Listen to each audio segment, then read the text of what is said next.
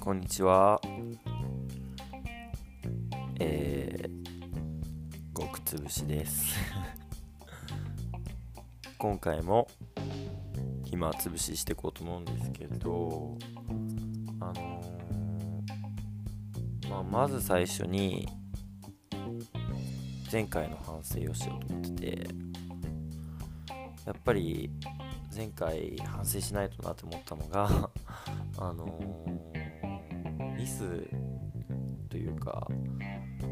そうですね、普通にミスが多くてで、まあ、一番最初に言えるのが名前間違えすぎっていうのがあって僕滝沢クリステルってずっと言ってて、絶対滝沢クリステルじゃないですか、もうどう考えても。なん滝沢クリステルって言ったんですかね。もうしかも前回に限ってなぜか滝川クリステルの話題を多分ふたつくらい入れてて、でもまあ両方とももちろん間違えてて、すっごい恥ずかしいなって後で聞いて思いましたね。あとはあの庶民に戻ったみたいなこと言ったじゃないですか、キャサリン妃が。あれももう大嘘で、それ戻ったのもメーガン妃の方で、キャサリン妃も全然関係ないですね。であと、まあ、聞き直して普通に思ったのが、なんかそのカメがあのまあオスガメメスガメ両方と交尾してるみたいな話したじゃないですか。あれすごいなって思ってたんですけど、なんか冷静に目見えないって、そういえば獣医の方がその点検検診で言ってたなと思って、そりゃそうだなって思いましたね。後でそのあっていう納得がいったっていう話です。じゃあ今週も始めていきます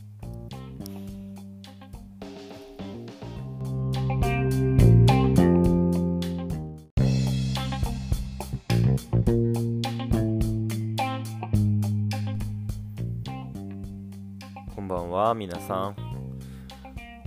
あのー、どうでしたか今週は。暇つぶし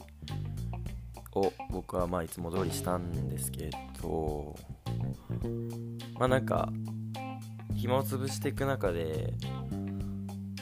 まあなんかもう思うことはあるわけですよ、まあ僕でも全然で、やっぱりそのまあポジティブなことはやっぱ結構少なくて、まあ、なんか日々こうちょっと若干こうイラってすることがあるんですよね。だから今日はまあその若干のイライラを届けていこうかなっていうふうに思っていて、なので、まあ、そのあまり明るくなれるタイプのラジ、ラジ、あのポッドキャストでは今回はな、ないので、あのぜひ聞いていただきたいなって思うんです。ぜひ聞いていただきたいってもいいのかな、あのそこを許していただきたいなって思うんですけど、あのまず、まあまあ、一番最初、これあの今週一番最初に思ったのが、これまあ別に今週から思い始めたっていうよりも、結局こういうイライラっても積み重ねなので、あの別に普段から感じてるんですよ。でもそれをなんかやっぱりその言語化するくらい、あ、これイラってするなって言語化するくらいまでこう思うレベルっていうのがあって、 そ, その時にやっぱ気づくんですね。あ、自分イライラしてるんだっていうっていうのがまあ僕の持論で、別に普段からイライラしてるんですけど、なんかそんなに気づいてないんですよね。なんか気づいてないレベルのあのノンレム的な感じなんですけど、僕的にノンレムのイライラなんですけど、なんかそのすごい深いところまで一気に急に来て、でなんかもう、あ、これマジであっみたいになる時があるんですよね。で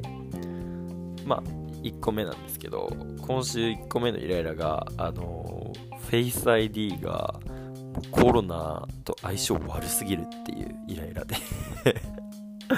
これ分かってくれる人多分多いと思うんですけど、やっぱ iPhone の Apple あ違うあの Face アイディー っていう機能あるじゃないですか。あれ本当にこう今のご時世マジで一番相性悪いあのセキュリティシステムじゃないですかそのやっぱマスクで全く機能しないんですよ。本当に毎度毎度あれが本当にイライラして、もうそうですね、ちょっと ど, どうにかしてほしいっていうか、もうなんかパスコードにすればいいとは思うんですけど、 な, なんかそのやっぱアップルって結構その今までこう何回も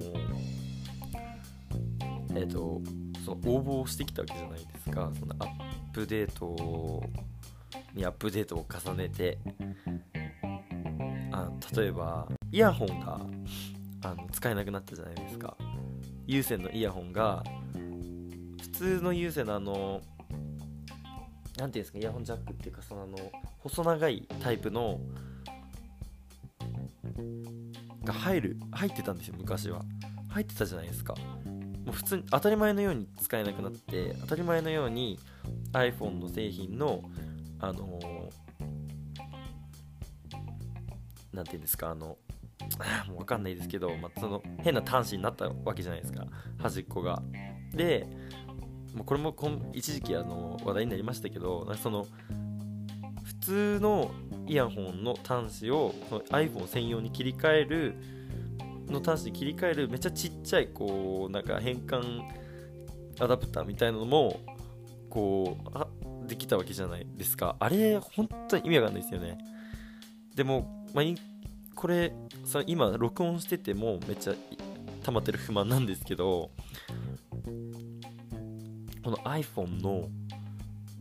その充電しながら有線のイヤホンが使えないっていう、まあ、結構致命的じゃないですか。もうマジで全員 Bluetooth にしろよみたいなわけじゃないですか。結構本当に か, かなり横暴だなって思っててなんかもうあのされるがままに僕らはもう買うしかないわけじゃないですか、こうアップルの商品に関しては。もうじゃあ Android 系とかいろいろあるのかもしれないですけど、まあ、とにかくそれそういう中で、まあ、そのセキュリティシステムも、まあ、パスコードだけだったのが、まあ、そのホームボタンに指紋認証ができて、指紋認証とかいう新しい機能ができて、これも僕必要なのか分かんないんですけどね。結局絶対パスコードだけでいいと思うんですけど、まあ、指紋認証でもうまあ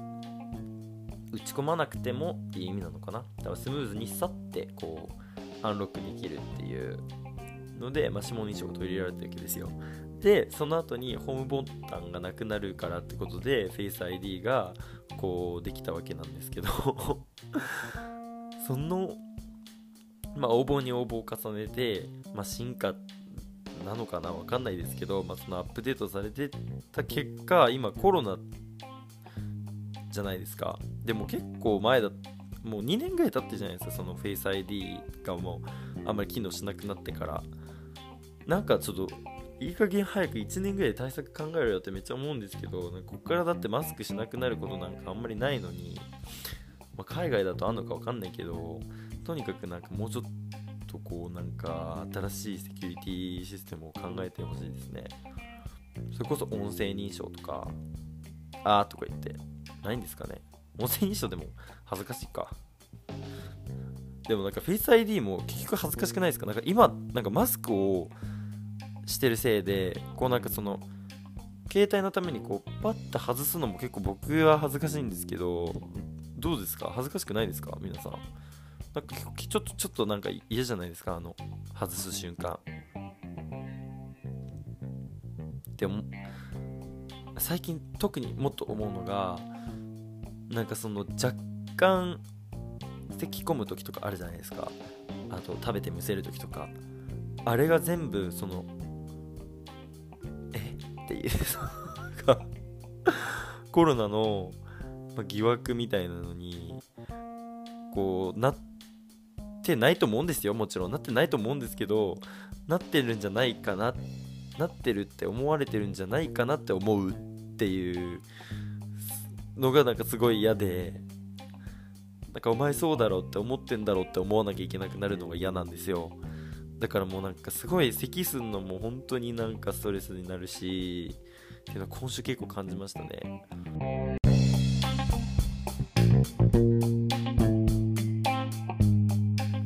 あとはえー、っとなんだっけなあ、そうだ、あのー、寿司と焼肉を好きな食べ物って言ってる人はもう本当にしょうもないと思っててあの本当に好きな人はいいんですよ。なんかそのなんていうんですかね、もうなんかそのもういろんな、例えば寿司のこのネタのこのここがいいとか、焼肉のここが美味しいとか、この部位が美味しいとか、なんかそこまで決まってる人ならまだわかるんですけど、なんか好きな食べ物何？寿司と焼肉みたいなテンションの人、結構ちょっともうちょっと考えてようよっていうのを思いますね、たまに。あのもう小学生じゃないですか、寿司と焼肉好きって。別にもうみんな好きじゃないですか、寿司と焼肉は。さ、美味しいですから、美味しいですもん、寿司とお寿司も焼肉も。だからなんかもうちょっと頑張ってほしいっていうか、別にその気をてらえってわけじゃないんですけど、さすが王道すぎて引くというか寿司と焼肉はそれ好きだよみたいな。なんかアメリカ人が好きな食べ物なんですかって言ったらハンバーガー、いや当たり前だろみたいな、そういうことが言いたいんですよ僕は。うん、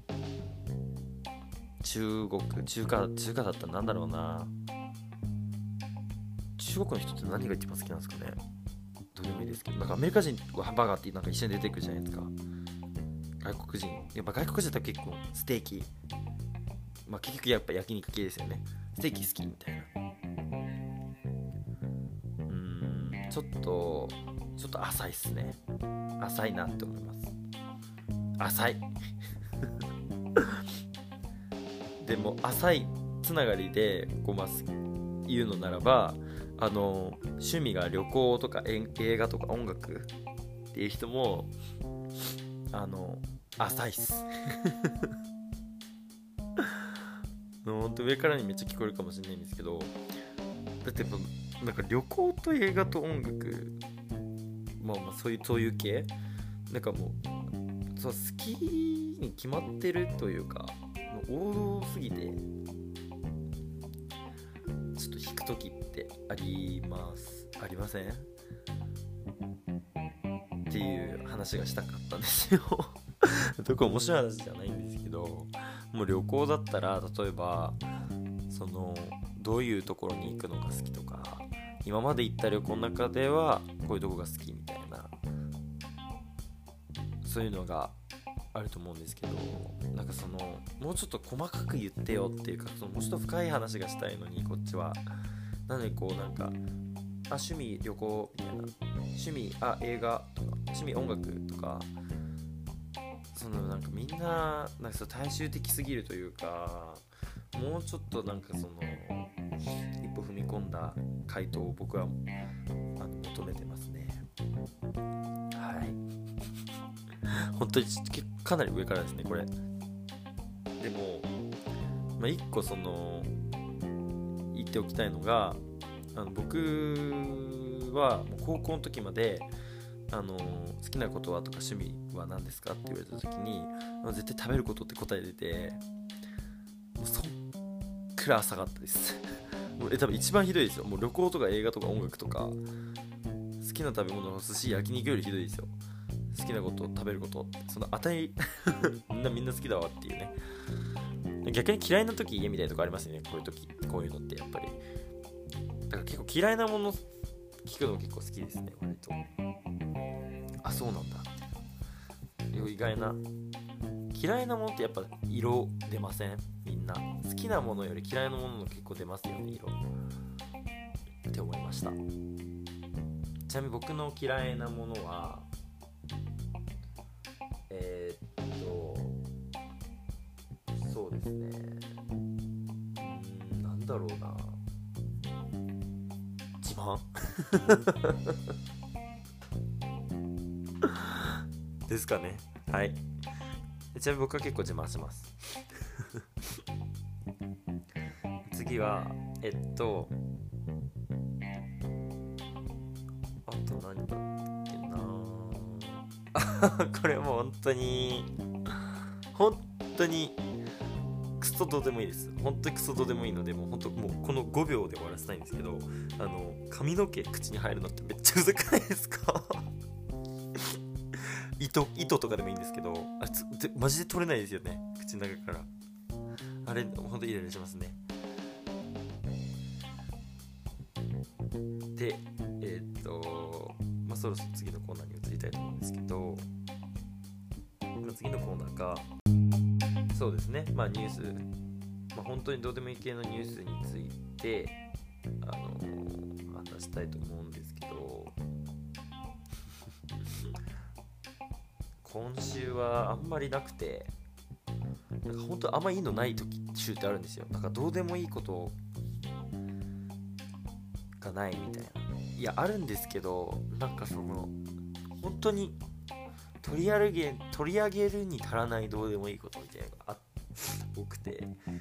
今回はだからその一個気になったこう記事があってラインで、それについてはちょっと話したいなと思うんですけど、なんかクソどうでもいい仕事っていうのが世の中あるらしくてそれ面白いなと思って、でなんかこの酒井隆さんって人があのクソどうでもいい仕事はなぜ増えるかっていう本を書いてるらしいんですけど、この人はクソどうでもいい仕事のことをブルシットジョブって呼んでて ビーエスジェー って略してるんですよなんか面白いなと思って、で ビーエスジェー の中であ、これ確かにそれ考えたことなかったなって思ったのが、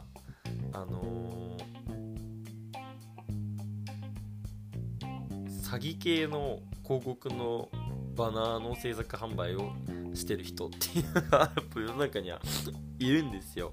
まあ当たり前なんですけどね、世の中にはもういろんな仕事あるってのは分かってるんですけど、確かに本当に本当にどうでもいいなと思って、だってあれでなんかひどいじゃないですか。もうなんかあまりそのちゃんとしないサイトとかにこうサイトとかだと多分よくあると思うんですけど、知ってる人なら知ってると思うんですけど、まあその広告をクリックさせるためにこうすっごいこう汚いというか子供ダメージみたいな手を使ってくるわけですよ。なんかバナーが出てきて、それはその何かの動画を見たいと思った時にそのプレイボタンに超似せたあの広告バナーとか、その押す動画を押す場所の本当にすぐ横に作って、もうその数ミリ単位のあの指先のミス、あのミスでこうその広告先に飛んじゃうとか、あともうシンプルにもう広告を閉じるっていうボタンがあった時にその閉じるボタンの×の部分があのリンク先になってて、本当はなんかすっごいちっちゃい×があってそっちをクリックしないと閉じれないとか、なんかいろいろ僕も結構経験してるんですけど、なんかもう本当飛ばされるためにあのやってんなと思ってここまでして飛ばしたいかみたいな。絶対飛んでもすぐタブ消して戻るじゃないですか。あ、ただ本当ただ人をイラつかせるためだけのためにあるというか、なんかその全く意味ないなと思ってたんですけど、あれをやっぱりそのなりわいにしてる人たちもいるんだなってすごい考えさせられた記事で、でなんか面白いなと思ったのが、なんかこれによるとそのなんかなんかある人をインタビューしたししたみたいな形式なんですけど、そのグレッグさんって人がまあそのそういう仕事についてて、その人はなんかその知ってるんですよ、やっぱりあのやっぱりその自分の仕事が人の役に立たないって言うじゃないですけど、まあそのクリックはしてもらえないというか飛んでもらえないっていうのは知りながら作ってるんですけど、なんかどうやらその実際にそう調査して広告代理店がどれくらい飛んだのかみたいなのをちゃんと調査して、でも本当にほとんど飛んでなかったらしいんですって、想像通り、もう全然想像通りなんですよ。なんですけどそのグレッグさんはその結果を知って精神的に病んじゃって、であの転職したらしいんですよ。だから本当にあ本当に役に立ってないんやっていうのがやっぱ精神的に一番来るんだなって思って、なんかやっぱり現実突きつけられるとやっぱ人間弱いなってすごいそれ感じましたね、うん、何の話だって話す感じなんですけど、とにかくそれはこの記事読んで思ってて、でもなんか結構世の中いろんな ビーエスジー あるんじゃないかなと思って、すごいそのなんか例えばこう日々こうやっぱそのイライラを感じた時に、まあ、その裏にももうなんかそれをなりわいにしてる人がいるっていうのを考えたら、なんかそのイライラも軽減されるというかちょっと面白いなって思えるようになるのかなってすごいそこの記事読んであの思ったので、ちょっと共有させていただきました特に面白い話ではないんですけど、そうですよね。でもだって僕何回当たったか分かんないですよ iPhone よく当たりませんか iPhone、 あのパソコンパソコンとかも当たりますよね、携帯とか。おめでとう、あなたは何万人目のサイト、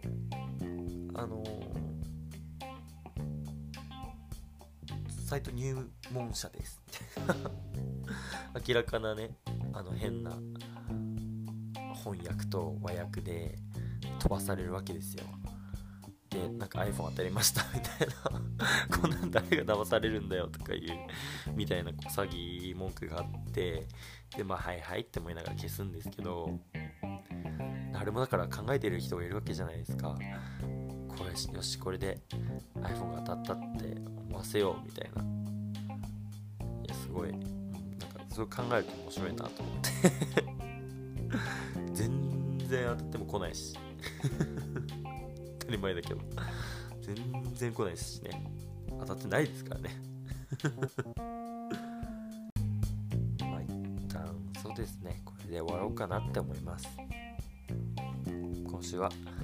こんな感じでありがとうございました。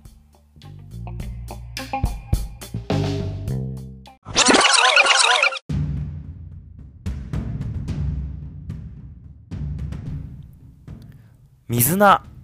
まずすぎこれあの思ってる方いないですかね。これどうですかね。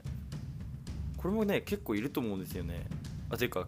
そもそもこのコーナーなんだってあの思ってる方もいると思うんですけど、これももう先週思いつきでやったやつで、あの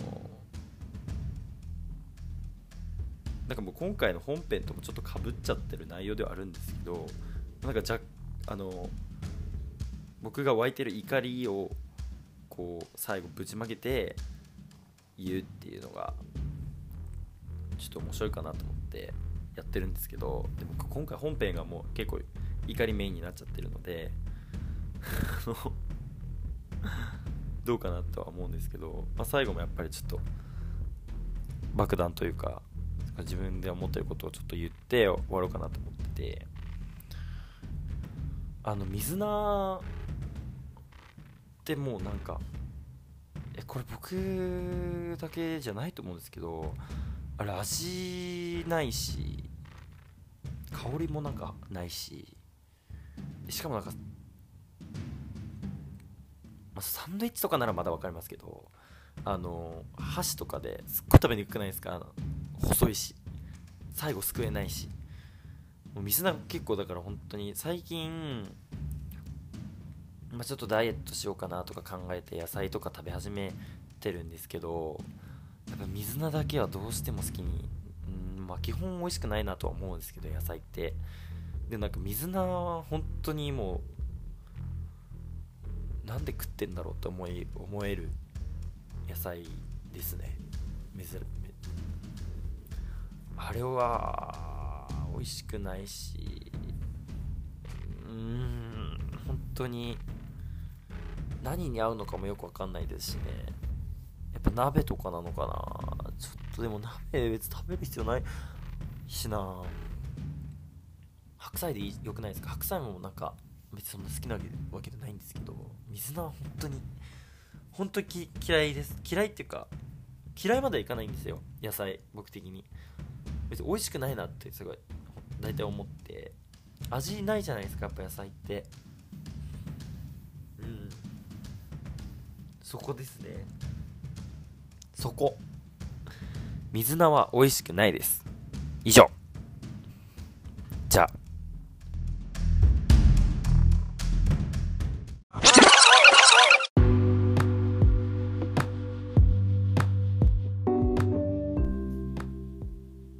そうですね、ちょっと今回は割と怒りメインになっちゃったので、まあ、あんまり面白いこと、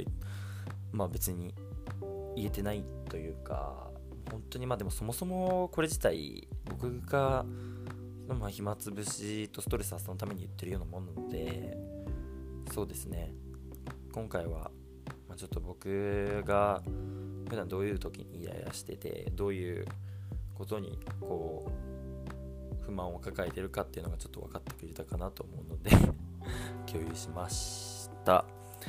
えっとまあ次週はそうですねもうちょっと